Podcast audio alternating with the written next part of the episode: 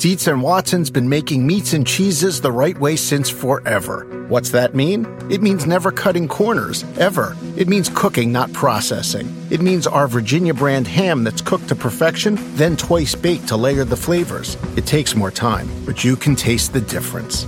We come to work every day to do it the right way, even if it's the hard way. Because if it's not right for us, it's not right for you. Dietz and Watson, it's a family thing since 1939. For the ones who work hard to ensure their crew can always go the extra mile, and the ones who get in early so everyone can go home on time, there's Grainger, offering professional grade supplies backed by product experts so you can quickly and easily find what you need. Plus, you can count on access to a committed team ready to go the extra mile for you. Call, clickgranger.com, or just stop by. Grainger, for the ones who get it done. Welcome to the Peter King Podcast, where I bring you into my world. It's a world of professional football and a few other things about life. This week, Dan Fouts, Pro Football Hall of Fame quarterback and currently a CBS color commentator. Also, Tim Rohan, who's got a great new podcast series on Cadence 13 and for Sports Illustrated based on the life and death of Steve McNair. But first, I want to get a little human here. I want to tell you a little story. You may have heard the podcast a month or so ago when I had Justin Tucker, the kicker of the Baltimore Ravens. You probably learned a little bit about him. One of the funniest things he said, this most accurate kicker in NFL history, he said, Oh, hang on, I don't want to split my infinitives. And when I heard that, I said, Now this is a different cat. And he is. And I wrote about this a little bit in my Football Morning in America column this week at NBCSports.com. But I found Justin Tucker, after one of the most trying moments of his kicking career, I found his behavior to be so interesting and so compelling and so good and such a lesson in this for all of us, no matter what we do in life, that I wanted to pass it on to you. So, as many of you know, Justin Tucker, Baltimore Ravens, the most efficient field goal kicker, the most accurate field goal kicker in the history of the National Football League. The league has been around for 99 seasons, and no one other than Justin Tucker has made 90% of his field goals or better. So his accuracy also extends to extra points. And with the extra points, you go back to when Justin Tucker was a kicker in high school in Austin, Texas at Westlake High, which is also Drew Brees' alma mater. When he was a senior in high school back in 2007, uh, he never missed an extra point in high school, made 40 of 40.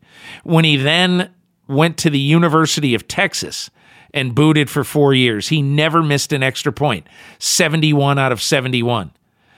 And as the sun set on the stadium, uh, M&T Bank Stadium in Baltimore on Sunday, something bizarre happened after this kicker had made 256 consecutive extra points as an NFL kicker. He never missed one. So here's a guy who had not missed an extra point since he was 16 years old. As I said in my column, just imagine the last time Justin Tucker missed an extra point, he wasn't shaving yet. So obviously, you know where this story is going. 24 23 Saints, clock running out. This is it. This is the last chance to tie the game, to send it to overtime. And Justin Tucker booted the ball outside the right upright and missed the extra point. Ravens lose 24 23 to the New Orleans Saints.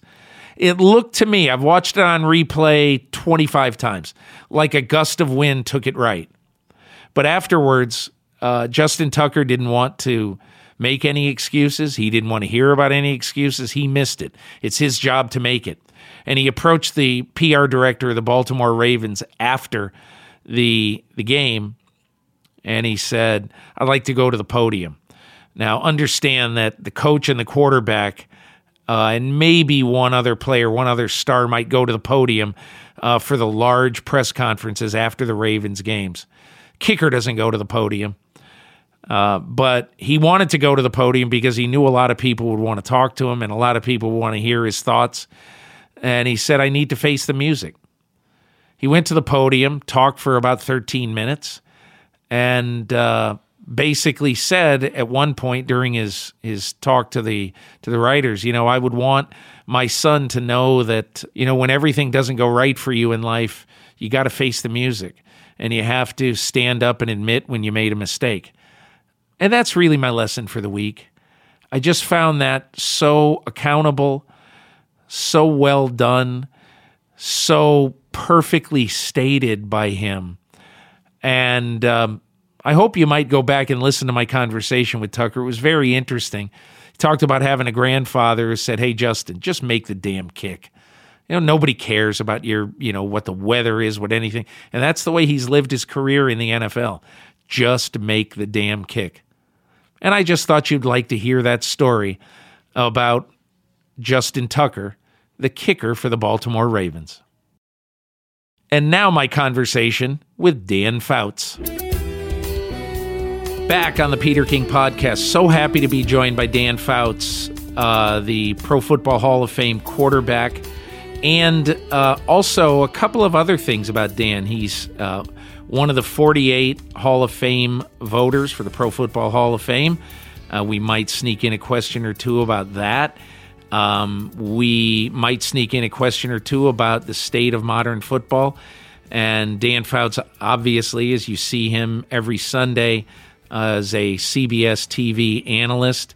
Uh, and also, Dan, I, I want everyone to know that Dan Fouts is incredibly bullish about his home state of Oregon my family, my extended family, went on a vacation uh, to a, a place near Portland, out in wine country, uh, last year, and and uh, Dan and his wife came and met us, uh, had a glass of wine with us, and he's like Joe Chamber of Commerce for the state of Oregon. He wants everybody to love it. And he did a very good job because I can tell you the King family on their first trip as a as a family as a tribe to Oregon, we all left and we said, "Man, when are we coming back?" So, uh, Dan, thanks for that, and thanks for joining me. Well, Peter, it's always good to be in the company of the king. well, that's cool. Um, so, Dan, let's start with current events. Um, you did the Bears and Patriots on Sunday. And I'm curious, as somebody who has made his living first throwing a football and now analyzing people who play football, I'm wondering what, if anything, does the Patriots' reign remind you of? Have you seen anything like it?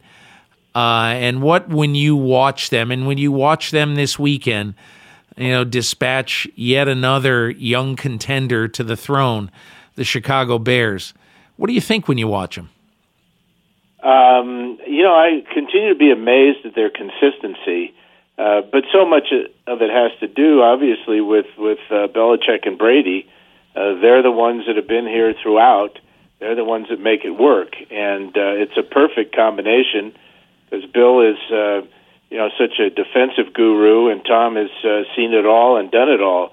So you just know that, uh, regardless of what the score is, that the Patriots are going to find a way. And yesterday, the way they found it was uh, through special teams. They didn't have Gronkowski. They lost uh, Sony Michel early in the ball game to a knee injury, uh, but they had two touchdowns on special teams.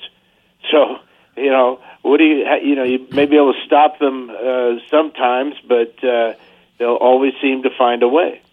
You know what impressed me about that game yesterday is that so Cordarrelle Patterson hands the Bears a touchdown, and he gets it back you know, he so I'm not necessarily patting him on the back, but at least he got back to ground zero. Well, he, he expects to return every kick off the distance, and that's yeah. the way he runs. Uh, there's no hesitation in the way he hits the hole. He's 225 pounds, so he's going to run through some arm, arm tackles, as he did on that 95 uh, yard return for a touchdown. So uh, he's a big guy with tremendous speed, and he's uh, very courageous. You know, the fumble was. Uh, he, he had the ball in his arm. It wasn't as if he uh, was careless with it.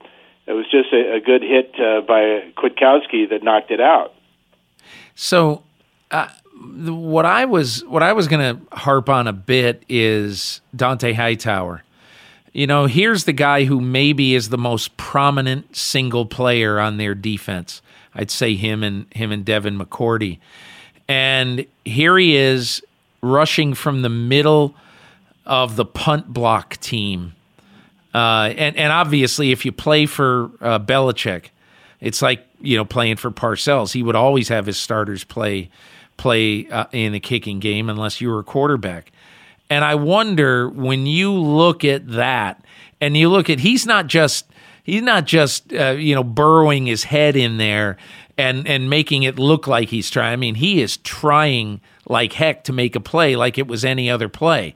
That to me, the way Belichick has gotten his guys, you know, to play special teams and to play them at a high level over the years, I think is also a tribute to him. No question, and it's it's about preparation and what the Patriots saw is a weak link in the punt protection unit of the Bears. Uh, got rolled up. Yeah, uh, it was almost as if he wasn't even there. Yep. Hightower had so much power uh, to just roll him right back past the personal protector and right to the foot of the punter, where he blocked the ball basically with his face mask. That's how uh, dominant that one play was by Hightower. And uh, again, that was just uh, seeing where the weak link is on that line and uh, taking advantage of it. Dan, what's been your interaction over the years with Tom Brady? What have, what have your conversations been like with him, and what have you learned about Brady uh, over the years and or recently uh, from talking to him?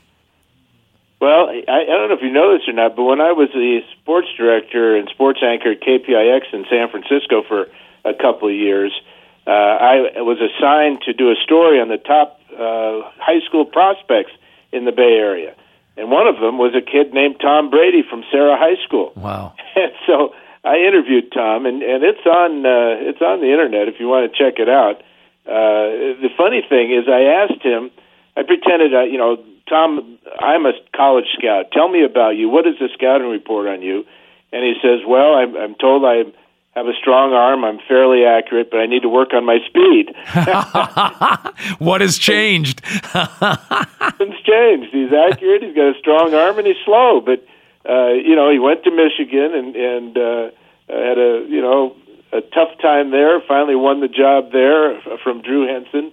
So I, I go way back with Tom, obviously, and uh, it's a delight to be with him on these production meetings. I I find him to be very candid and and um, just uh, you know, he, he, first of all, he's a San Francisco Giant fan, uh, and so am I because that's where I grew up.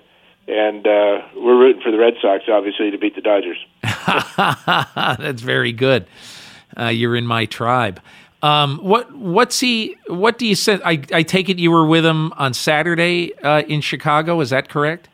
Oh yeah, absolutely. Yeah. And so, what's what's his mindset right now, Dan? Do you think about playing this game? Every time he he speaks about it, it's there's no finite end. There's no finite end to him. The, it almost seems like uh, it's certainly not an unlimited horizon, but he, he the sun's not setting on the guy right now. What what do you sense from talking to him?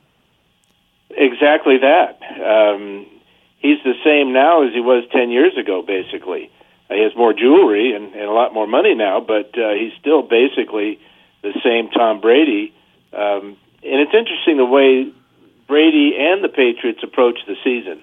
It's almost as if they have four seasons. You ha- you have the preseason, and then you have the first couple weeks of the season, and then you get uh, towards the end of the season, November, uh, you know, Thanksgiving, and that's like the third season. And of course, by that time they're they're in the playoffs and and that's their fourth season. So, uh, in talking to him on Saturday, he said that uh, you know although they've now won four games in a row, uh, that they're still getting their you know their sea legs and and finding a way to to get to that next season and, and to continue to improve.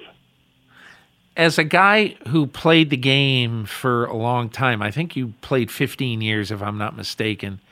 That's right. What what sort of respect or I'm I don't know exactly what word to use. I mean, this is basically Tom Brady's uh, 18th full season uh, as an NFL quarterback, and in his 17th, he he won the MVP. So I'm just curious when you look at him, what do you see, and what makes him a guy who can keep doing this year after year? Well, he's smart. He, he's smart in in every way uh, has to do with football. Uh, he knows how to condition himself uh, during the season and in the off season. Uh, he knows the Patriot offense inside and out. His relationship with his coordinator Josh McDaniels is is uh, one that where I'm sure that they they finish each other's sen- sentences at times. Right. Uh, and he enjoys the game. Enjoys the co- the competition. He enjoys the challenge. He j- enjoys his teammates, and uh, the results are uh, just an amazing, you know, career at 41 years old. Does he ever talk to you, or has he ever over the years talked to you about sort of the inner game of of playing quarterback? And have you ever had? Because I'm sure that he can sit down and have an interesting conversation with Ian Eagle, your partner, but you've been in the arena. You, you're you've you've got a bust in Canton. So if, over the years, do you find yourself ever him ever kind of probing you about the game? Oh, there, there once in a while. Usually, he's he's probing me for information about the opponent he's going to be playing. but uh, you know, there is uh, uh, you know the um, the empathy uh, that goes along with knowing what the position's all about and and uh, the pressures and and all that goes with it. But uh, uh, he, he is uh, he's remarkable, and, and as I said, he's smart. He knows uh, he knows everything. It seems like, doesn't it? Yeah, he really does. He's good at that.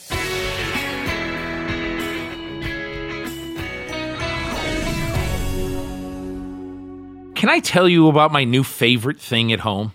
I mean, it's not even close. It's my new Sonos Beam. Sonos Beam is the smart, compact soundbar for my TV and the newest addition to my home sound system. It plays everything I love so much to enjoy. Sonos supports over 100 streaming services, and I can use AirPlay to enjoy music and my favorite shows from my iPhone or iPad.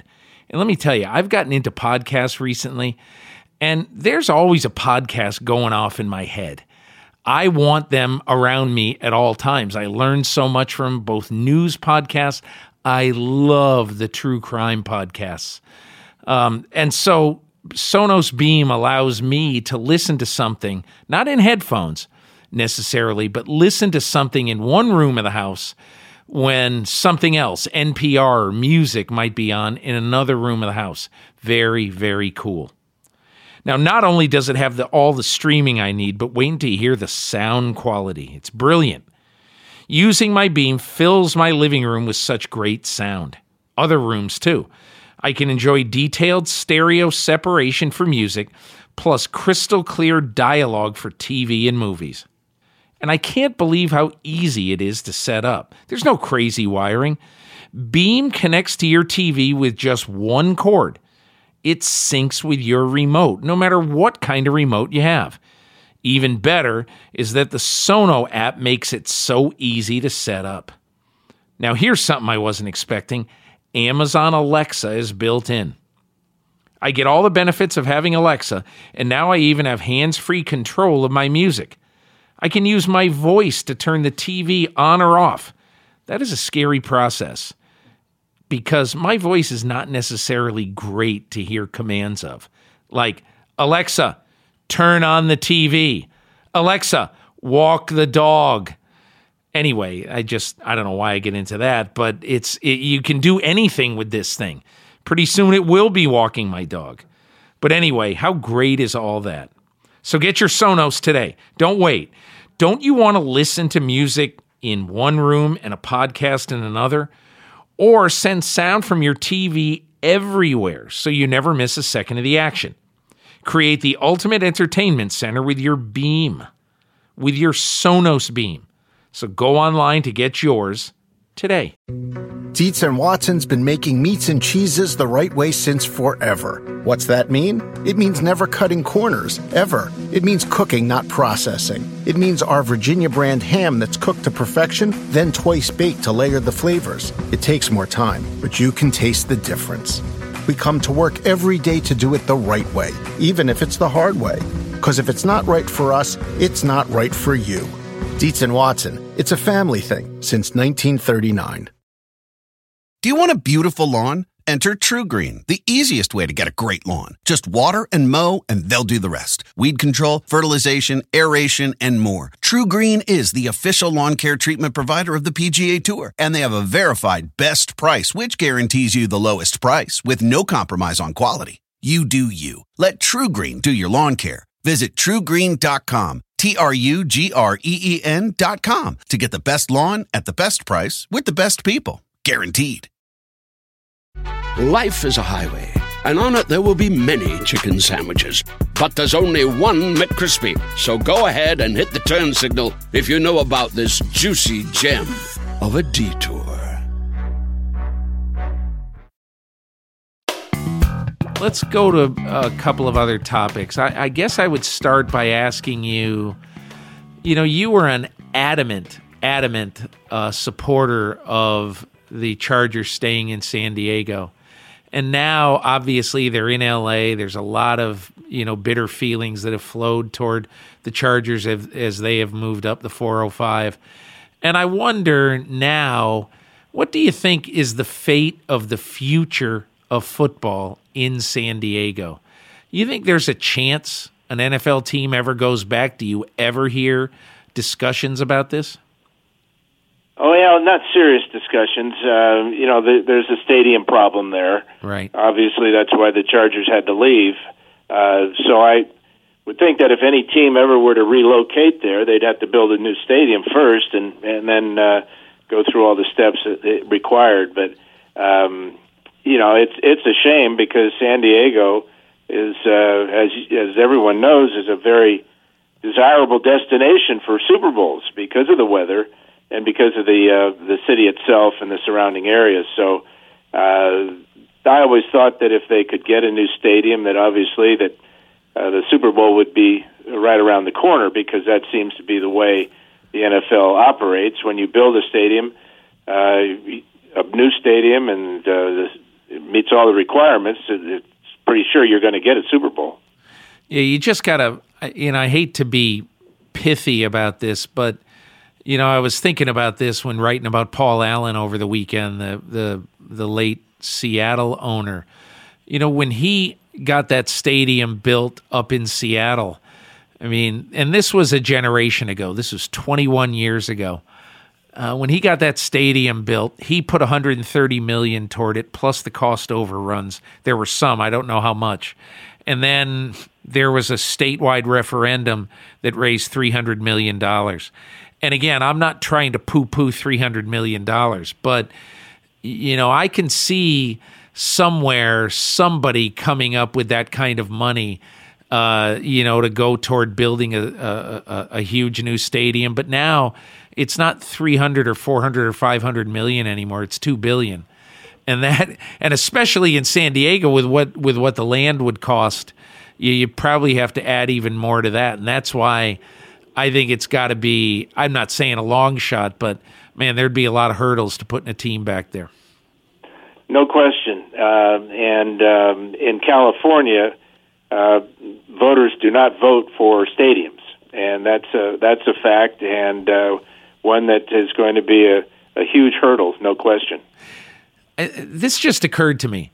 You think there's any chance that an I, I see that that Russell Wilson is now a part of a prospective ownership group for a major league baseball team in Portland. And I attended my first sports event in Portland last year. I went to see the Timbers, and that was a tremendous amount of fun. Uh, that really was a great crowd. I can see pro sports being extremely popular in Portland. Is there a prayer of a chance that an NFL team ever goes to Portland? Uh, I don't think so. Um, I don't know if there's, uh, you know, the backing or the, the desire. I mean, you, you're talking baseball. They, they've been talking about that forever. Yeah. Um, you know, the Blazers have been a tremendous success uh, in Portland, but I think the proximity of, of Seattle to Portland uh, may be a problem there. And I'm not sure uh, if there's public money or the, uh, you know, if, if there's enough public money to, to Yeah. uh, help fund that stadium. Strikes me that it it would have to be like a Phil Knight type guy, the way Paul Allen was in Seattle. Or and I don't know anything about the the major corporations there, but I, I hey, look, I think it's a great city. It's a great area. Um, you know, it's like having Napa Valley in your backyard. You know, the wine country there. It really is beautiful. You got a great place, Dan. I appreciate it. Come on back. We'll, Yeah. uh, we'll have another glass of wine. uh, with Dan Fouts of CBS Sports. Dan, um, I want to ask you about the state of football. I uh, one of the reasons why I really wanted to hear your thoughts is that I'm starting to hear. I had Joe Staley of the 49ers on my podcast last week, uh, and he talked about how he feels sorry for the defensive players. And look, over the years, you've heard a lot of contentiousness. Hey, are there too many rules favoring the offense? Um, and and but Staley basically said, I feel sorry for the defense because I don't know how you play aggressive football with these rules. And I wonder when you watch all these rules being made and the flags that you're seeing thrown, what do you think of the balance in the game right now? And what, if anything, do you think should happen? Yeah, that that's a really good question because um, you know everybody seems to have been enjoying these wide open offenses, but Joe does have a point there. It's uh, it's so unfair to defenses now. I was thinking as you were asking me that question, maybe the solution is to let the defense play with twelve players. And, and the offense just 11 because it just seems so many times now with these wide open offenses and these great athletes as receivers and running backs and tight ends that they're just running free. Uh, and then after they, they make a catch, uh, they're breaking tackles because the tackles aren't as ferocious or as uh, effective as they used to be because of the rules. But it, one thing you're, I've noticed the last couple of weeks is that some of the officials just aren't calling them like they did at the beginning of the season. Uh, they're not calling helmet to helmet as much. They're not calling, uh, you know, roughing the passer quite as much. So uh, who knows what what's going on in the league office? But it seems that every year there's an emphasis on one rule or another, and what happens is they really enforce it early in the year, Right. and then as the season goes along, the officials kind of back off. So you tell me. Dan, uh, the first thing I thought when you said the defense, maybe the defense should play 12 players, I thought, okay, Dan, it's been great having you on a guest as a guest. Now we're going to put you back in the old football players' home. Uh, but but I I just thought to myself that after while you were talking, I said, that's a really really cool idea. It's a progressive idea. It's a different idea. And I do not think it's a bad idea. I think it'd be really, really cool to naturally, as a matter of course, every secondary start five guys. Now, a lot of teams do that anyway now, playing nickel on first down. But imagine if you had a, a third corner just playing the game as a matter of course on every play and, and instead of saying well that's your nickel guy no that's a starting guy and you could play a fourth corner he would be your nickel guy it's really an interesting idea especially because of the way offenses spread the field as early as first down now Well, and and if you added an extra pass rusher, you you might really see some some change there. So uh, I don't know. Run that by the league office. See how far we get. Dan, um, you talked about the helmet to helmet hits. That's what I'm on my high horse about this uh, uh, now because it's just that play was called whatever 62 times in the preseason or something, and it was all the you know the uh, the the everybody was saying that okay the league is serious about it. and it's like it's the league is the league who cried wolf. You know, yesterday on Sunday, week seven, uh, Nigel Bradham of the Eagles came in, lowered his helmet, and hit Cam Newton helmet to helmet, no flag. Meanwhile, in the Cleveland Tampa game, I don't know who the defensive player was, but Baker Mayfield got earholed uh, on a on, on a on a play, no flag. And Mayfield turned around and said to the referee, he looked at the referee. It was as if he was saying, "Isn't that a penalty?" I mean, it it it was two months ago, but evidently, uh, you know, they're just putting them in their pockets now. And and I got to tell you, curious is yeah. that those players that aren't getting called during a ball game will receive a call from the league saying you're fined for right. those hits. Yeah. But they weren't penalized during the game. So what's going on there? Yeah, exactly. Um, is is the game still really really enjoyable to you, Dan, or is it out of balance to the point where you might be losing your love a little bit for it? No, I, I still enjoy it. I mean, I hated defenses when I played, so I kind of like them getting beat every Sunday. Uh, I, I just marvel at the athletic ability of, of not only the offensive players but the defensive players too. And uh, I enjoy uh, getting to know the players, and through our production meetings, uh, you never know what's going to come out of them. Uh, and I think that uh, I think the game is in good shape. I mean people seem to be in, enjoying the Kansas City Chiefs and the Los Angeles Rams and how wide open uh, uh, and competitive that they are, and and uh, you know, and, and can they keep it going? I guess who who can stop these teams? Dan, uh, as somebody who three times threw for four thousand yards in his career, and when you did back, um, guess I think it was 80, 81, 82, something like that, or seventy nine I, I remember thinking this is the outer limits of football. And now the last two guys who've played quarterback for the Chargers, Drew Brees and Philip Rivers, they're among many who it's a matter of course that they throw for 4,000. And I want to ask you just your thoughts on getting to know Brees over the years and getting to know Rivers and what quality maybe you see and you have found in these guys that maybe we in the media and certainly the fans do not see in them? Well, I think everybody sees both that what those guys are made of. I guess the one word is enjoyment. They enjoy what they do, uh, and but to get to that point, they work extremely hard. So it, it's it's great to see that type of dedication uh, pay off week after week, year after year for both those guys, uh, and for a lot of uh, quarterbacks nowadays. We were talking about Brady earlier. It's the same. Is the same type of qualities that you know you've got to enjoy what you do, uh, but you'll enjoy it a lot more if you work hard to get to the point where you want to be. Yeah.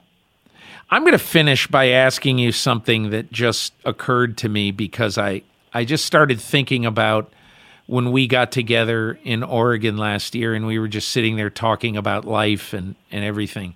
And this thought occurred to me that uh, for for people who don't really remember this, uh, and for people who don't really know uh, all about what exactly happened, you played in the coldest football game uh, in NFL history. You played in the AFC Championship game in Cincinnati in 1982, um, and you you basically took something from that game. Uh, you know, you took a a health issue from that game that that uh, that reminds you of that game to this day.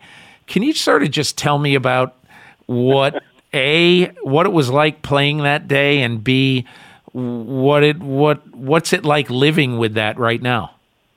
Well, I was just about to end the interview right there anyway. So, uh, no, it's frostbite, and um, you know when the weather gets cold, it's like uh, my hands are constantly in a bucket of ice, and uh, for way too long. So, you know that's part of the game.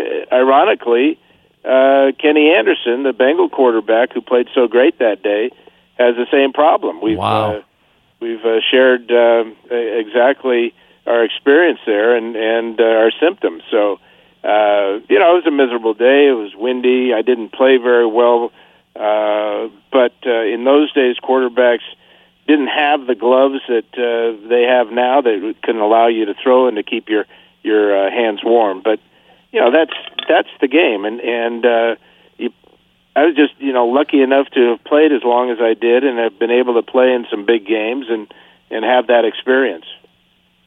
Dan Fouts, CBS Sports uh, Pro Football Hall of Fame quarterback. Really, really appreciate you joining me and uh, spreading some knowledge about a lot of different things. Thank you. Always a pleasure, Peter. You know that.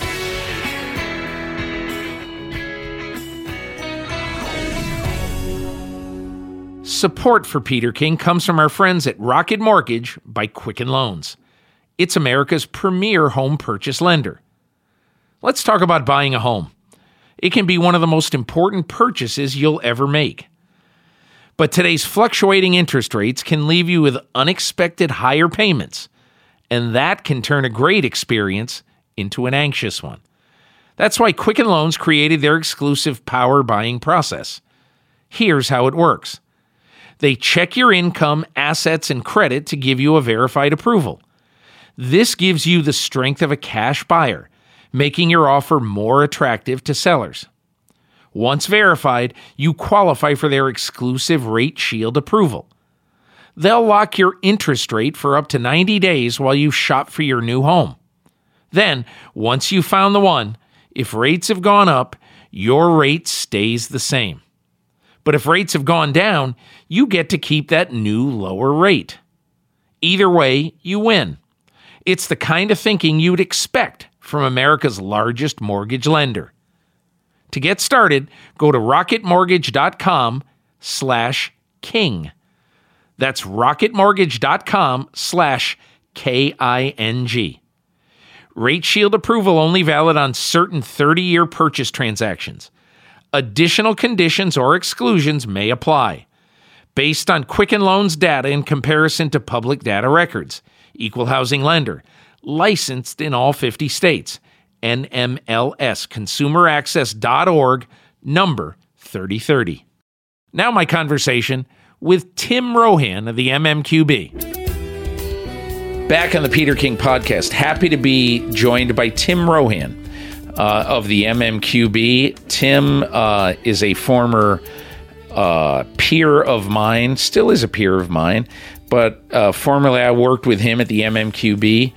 Uh, and Tim, late in my time at the MMQB, began to work on this project. And this project now is out. It's a podcast. It's called Fall of a Titan about Steve McNair, who nine plus years ago, uh, in July of 2009, uh, was found dead in an apartment in Nashville. Uh, a mistress of his, a young girl in Nashville, was found to have killed Steve McNair and then killed herself. It was called a murder suicide, and that's what the police termed it. And after autopsies, after examination, uh, the case was closed. But Tim Rohan, my intrepid little friend, did not necessarily believe that the case should be closed. And so he began to look into it. And Tim, your podcast is going to be a nine part series. Part one is right now up, it's done by Cadence 13. And you have eight more parts to go. And every week it will drop a new episode will drop on Wednesday and I'm so excited about this because I believe that podcasts are so much fun. I have gotten into crime podcasts. I have gotten into podcasts of serial, of somebody knows something on the Canadian Broadcasting Company. I, have just listened to a lot of these and I really, really like them. Anyway, that's a very, very long way to introduce you, but thanks for joining me on the podcast. Thanks for having me, Peter. Tell me about the genesis of this And what made you think that Steve McNair and this murder case was an interesting podcast? Yeah, I mean, it started. Uh, it started way back in the summer of 2017. We were just kicking around true crime ideas, and uh, Adam Duerson, our SI's true crime editor, uh, approached me with an idea of writing about Steve McNair, and you know, I think it's one of those cases that you know. I think people just kind of forgot about a little bit. You know, Steve McNair at one point in time he made the Pro Bowl multiple times. He was an NFL MVP, co MVP with Peyton Manning. Yeah. With Peyton Manning, and uh, and he was murdered. You know, one year after retiring from football. You know, he's 36 years old, and you know, felt like it was really an underreported story, even though as crazy as that sounds, we thought it was underreported. And so we started looking into it. And, you know, you mentioned something there at the top that, you know, that I thought that this, you know, that I started investigating this and I thought it wasn't a murder suicide. I think the reason that drew us to this case was that there was a lot of people that didn't think that. You know, I'm just reporting what those people right, are right. saying. And so And what's interesting about this case is that you really don't know for sure what happened. I don't think anybody knows for sure what happened in that apartment. And that's what makes it so interesting. And quite honestly, the way this these podcasts really have become very, very interesting is that you listen to these and you're not positive what happened in many of them, going right back to Serial, the first one that exploded onto the American scene. So, that in some ways, a lot of people say, geez, I want to know. Tell me exactly what happened. Well, sometimes you can't know. Yeah, and there's just, you know, you're asking why why were we intrigued by this story? It was just, you know, there's so many different characters, there's so much mystery around it, and there's still questions. Now we're nine plus years later and there's still family members and friends on both sides, on the mistress side and on Steve McNair's side, who don't think it happened the way the police said it happened, who still have questions, who still have concerns, and they're lingering, you know. And so hopefully this podcast, you know, lays those. That's what we're going to do. We're going to lay out all those questions, go down all those rabbit holes, and kind of show the public what's been kind of festering with the Steve McNair case for the last nine years. So let's take a moment, please, and we're going to play the trailer to this podcast so that people can have some understanding exactly what we're talking about. Then, when we come back from that trailer, which is a couple of minutes long, when we come back from that trailer, I've got a couple of specific questions to ask you about the key people in this crime. Breaking news story out of Tennessee. Former NFL quarterback Steve McNair has been found dead this afternoon in an apartment complex there in Nashville. Also saying a woman was also found shot to death. Shot to death. Shot to death. After nearly four days of intensive investigation, the police department has concluded that Steve McNair was murdered by Sahel Kazemi, and that in turn, Sahel Kazemi killed herself with a single gunshot wound to her head. The totality of the evidence clearly points to a murder suicide.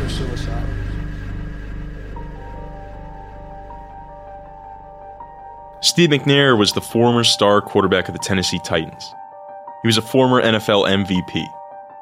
And on July 4th, 2009, one year after he'd retired from football, Steve was found dead in his Nashville condo, with his mistress dead at his feet.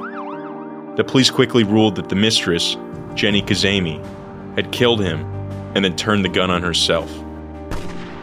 Around the eighth anniversary of Steve's death, an editor at Sports Illustrated approached me with an assignment go write about Steve McNair. It seemed like a fairly straightforward story. Then I started doing some research, and I came across a former Nashville cop who still had some pretty big questions about the case a guy by the name of Vincent Hill. Vincent had been interviewing people, gathering evidence, and conducting his own investigation. And he didn't believe Jenny had killed Steve McNair. He didn't think this was a murder suicide. He thought that the Nashville police had royally botched the investigation. When they said it was a murder suicide, I just looked at the circumstances. I said there's no way that Sahel Kazemi, aka Jenny, would pull that off. Vincent starts filling my head with all these theories. Who stole Steve's money? Who stole Steve's necklace? His Rolex? His wedding ring? She didn't take it. Then I start reaching out to Steve and Jenny's friends and family, and it turns out a lot of them have the same questions. It's not just Vincent Hill. They have questions about the police investigation, about Jenny's supposed motives, about the alleged murder weapon. It was such an open close case. It's like they closed it before I felt like they were even able to do a proper investigation. Look at where the shots were now. There's not a person that's not ever handled a gun now. Think about it. Steve's death is not just about his relationship with a 20 year old girl. His death is about money, power, so forth and so on. In this podcast, we'll re examine the Steve McNair case nine years later. We'll dive into all these questions, go down all these rabbit holes, and then pose questions to people in power. He told me that Dave, man, stay around me all day. I got a lot of people don't like me. We'll walk you through a family's fight for answers and all the intriguing developments that have come up in recent years. It is very unlikely that Kazemi is the only component in Steve's death. The questions are legitimate enough that I think it's fair to reassess at this point. Did Jenny Kazemi really kill Steve McNair? This is a story that isn't over. There is another story. There is a complete other side to this story. Launching October 17th from Sports Illustrated and Cadence 13. Fall of a Titan. Subscribe on Apple Podcasts or wherever you get your shows. There are a lot of unusual things that have gone on that have never been brought to surface. So, Tim, I thought what was very interesting, both about the case and in this podcast, is that there are professionals.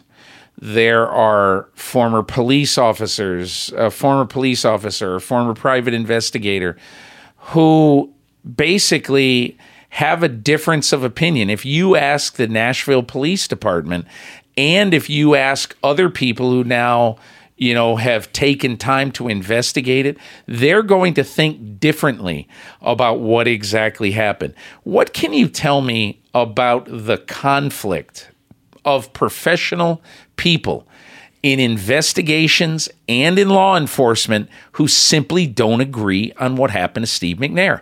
Yeah, I mean the the that tension there is between two separate parties. There's the Nashville Police Department, and they're pretty much in in unison on that, and they say it was a murder suicide. They think was a clear case that the mistress killed Steve, and that's that. Just accept that. And then there's another faction of people, and the only real professional there is this guy by the name of Vincent Hill, and he's a former Nashville cop. Uh, he's a former Nashville cop who, you know, left the department and has since turned himself into a private investigator. And he is of the belief that it wasn't a murder suicide, and that there's a big conspiracy going on, and that Sahel Kazemi did not kill Steve McNair.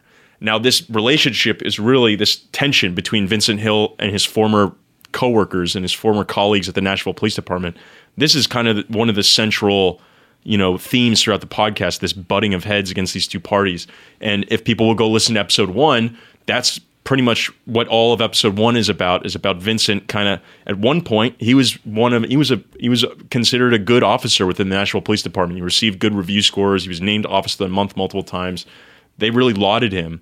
There was a few uh, incidents he got in, uh, behavioral incidents where he was suspended or you know going to be suspended by the department, and so he ended up leaving the department. He says for personal reasons, and then this McNair case comes up, and he decides to make this his life's mission to prove that the Nashville police are wrong and that they botched the case. So then you get into a whole thing about motives. What are people's motives here? What are their uh, you know? Is- What's what would you say? Is the basis for Vincent Hill believing that the investigation was done wrong? He just thinks. I mean, he's he's spent nine years investigating the case now, and he thinks that, uh, you know, he looks at you know these are things we all get in the podcast, but he he talks about how, you know, if you look at the at the crime on a very basic level, the police say that Jenny Kazemi, Steve's mistress, she's 5'4", 125 pounds, that she shot him four times, twice in the chest and once in each temple, and then shot herself. First of all, shooting these are all this is all in Vincent Hill's words here. This isn't me.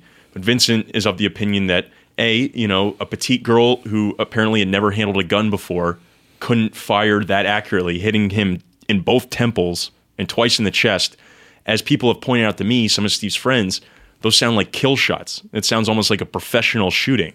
And so he's looking at the circumstances like okay, that doesn't exactly add up there. Was there any any suspicion or or any evidence that she had practiced handling a gun before this day?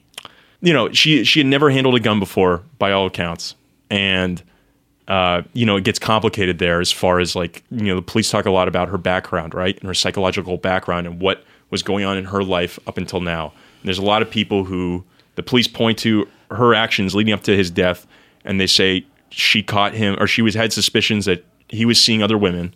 She was having financial difficulties in her life. She was stressed about money, and then she was arrested for a DUI two days before, a couple days before they they ended up uh, being found dead. And so the police were painting this picture of her kind of spiraling out of control, and that's really a picture, as we'll get into episode three, you know, coming up here. That's really a, a picture that Jenny's friends and family don't find to be true. And you know, they've looked back at all these events that the police are talking about, and you know, they don't see it exactly that way.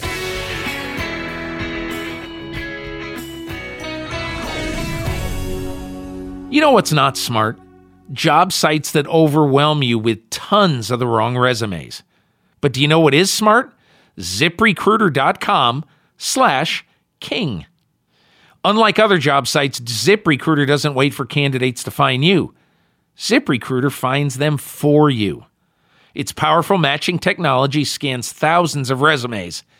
Then it identifies people with the right skills, the right education, and the right experience for your job, and actively invites them to apply for your job.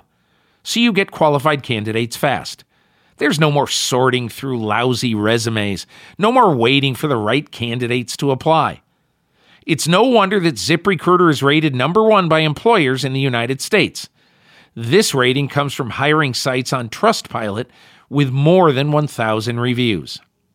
And right now, my listeners can try ZipRecruiter for free at this exclusive web address, ziprecruiter.com slash king. That's ziprecruiter.com slash K-I-N-G. ziprecruiter.com slash king. ZipRecruiter.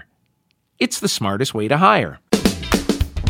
Tim, in general, as we discuss this during the time when we worked together at the MMQB, it struck me that there is some suspicion, at least, and maybe some evidence, that the Nashville Police Department may have jumped to some conclusions, such as the conclusion of his mis- of his mistress spiraling out of control.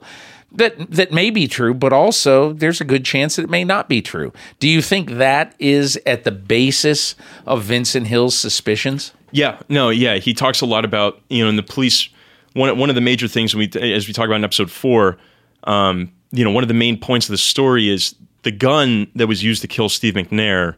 Uh, the police say that the mistress bought the gun from an ex-con the day you know the day before or the night you know a couple hours before the murder and so that's a big point of contention because there's no evidence it appears no evidence that that gun sale took place other than the ex-con's word and so you know a lot of this seems based on you know in vincent hill's eyes a lot of this seems based on you know flimsy evidence or evidence that can be contradicted in some sort of way and so you know it's kind of a back and forth it's, you could see you could pick apart so many different parts of this case you look at the gun sale. You look at Jenny's motive. You look at, you know, where did she get the gun?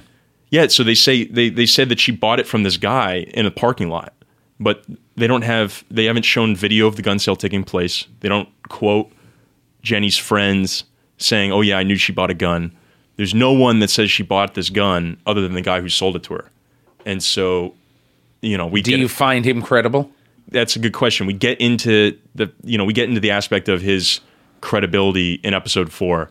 And it turns out that he was untruthful at times to the police.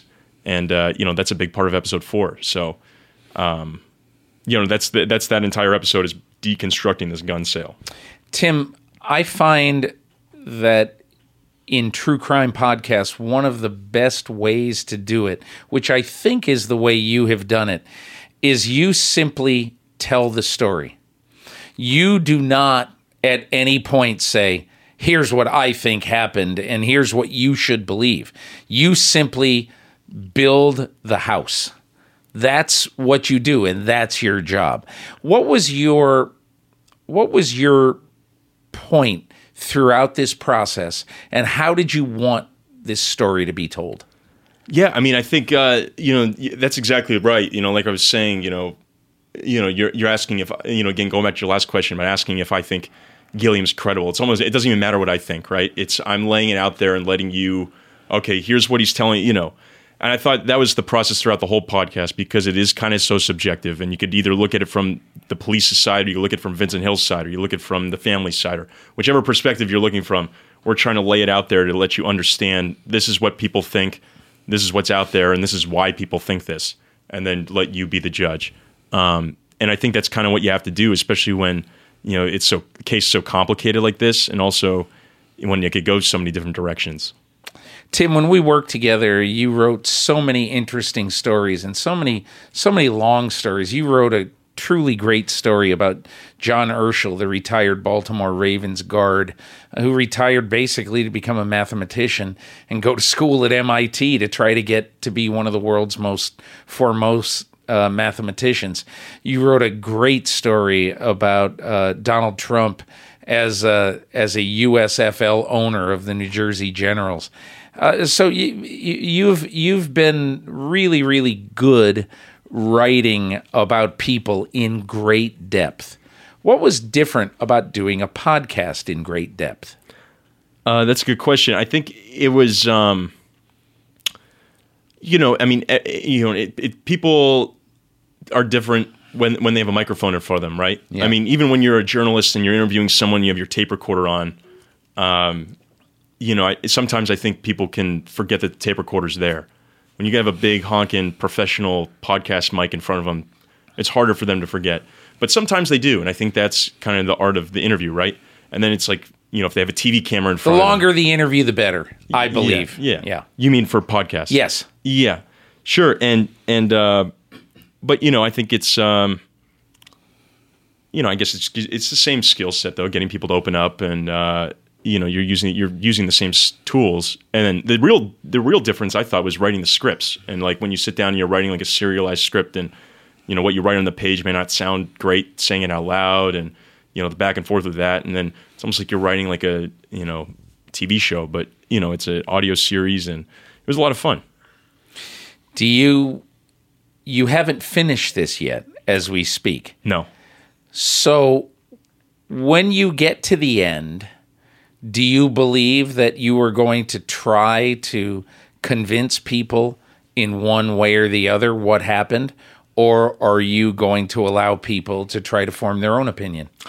I think uh, I I don't think I'm gonna you know I don't think I'm gonna take a, a hard stance one way or the other, but I think there is gonna be stuff at the end. I mean, as you get through the whole series, as I've been saying to people, uh, I think there's gonna be a lot of stuff along the way that sometimes is gonna make you scratch your head and think, "Wow, I really don't think she did do it." And there may be some points where you think, "Oh, wow, she might have done it," and you know we're gonna lay everything out there and let you decide and I may, you know, at the end, I may give my opinion or I may, you know, let you know what I think, but I don't think that's going to be, you know, maybe you agree with me, maybe you don't. That's kind of the beauty of the thing. But um, yeah, you're right. I mean, the, the we haven't written the last episode yet, and people, you know, I've been I've been talking on Nashville radio, and people have been asking me, okay, well, you know, I'm sure you got something, and we do have stuff. We have a lot of new stuff in here. We have a lot of, uh, you know, new information and you know, we we we do, a thorough deep dive into the case, and we bring up new stuff, and we bring up stuff that probably a lot of people haven't heard before. Um, and I think by the end of it, you know, I think a lot of people, I think this is going to be the, the definitive, you know, project on the Steve McNair case. I think this is going to be goes deeper than anyone's ever gone before. Tim, the other day, Scott Fowler of the Charlotte Observer reached out to me and he said, Hey, I'm putting out a podcast on Rae Carruth getting out of prison. Now, for those who don't remember the Rae Carruth case, Rae Carruth uh, and another man were found uh, complicit in the murder of his pregnant girlfriend in Charlotte. I'm trying to think about 20 years ago. I forget exactly how long it is. And he's been in prison since then. Uh, the woman died but the baby was born, and the baby is developmentally disabled. Uh, and a delightful kid, a teenager now, uh, or maybe around 20.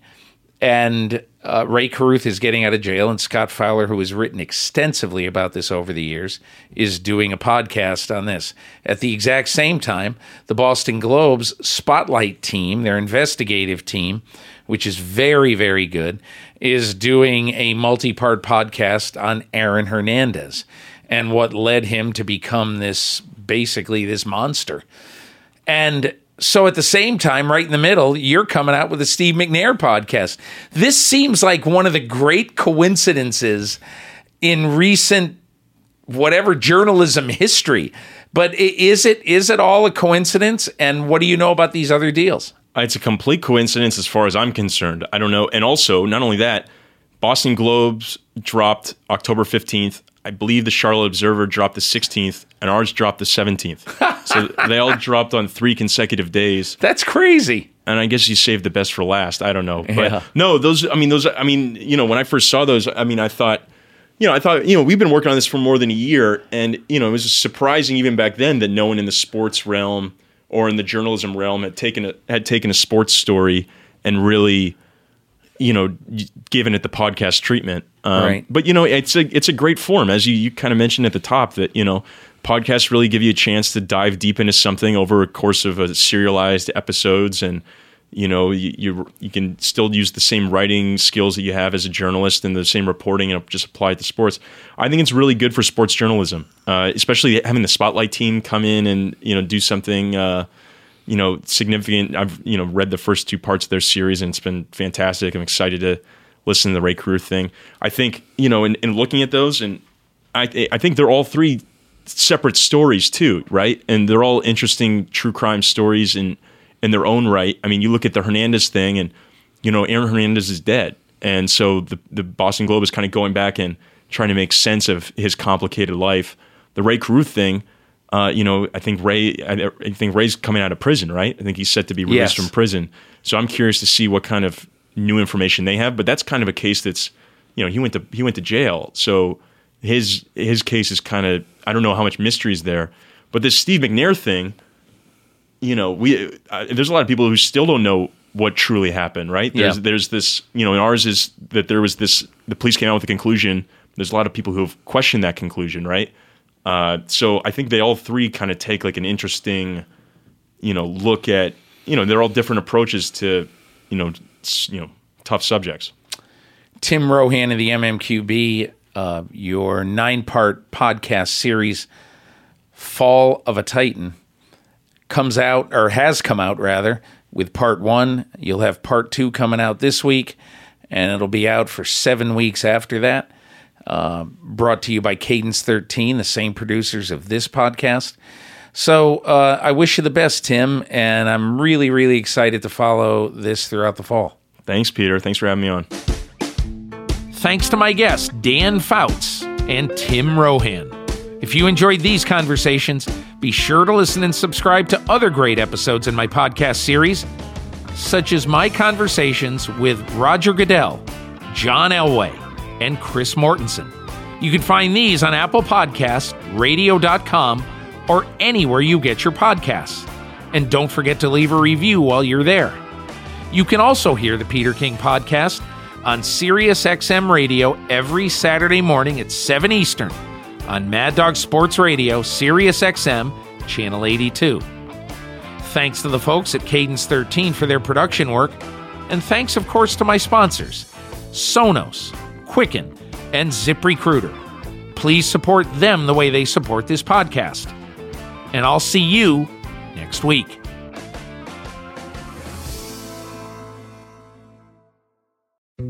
Dietz and Watson's been making meats and cheeses the right way since forever. What's that mean? It means never cutting corners, ever. It means cooking, not processing. It means our Virginia brand ham that's cooked to perfection, then twice baked to layer the flavors. It takes more time, but you can taste the difference.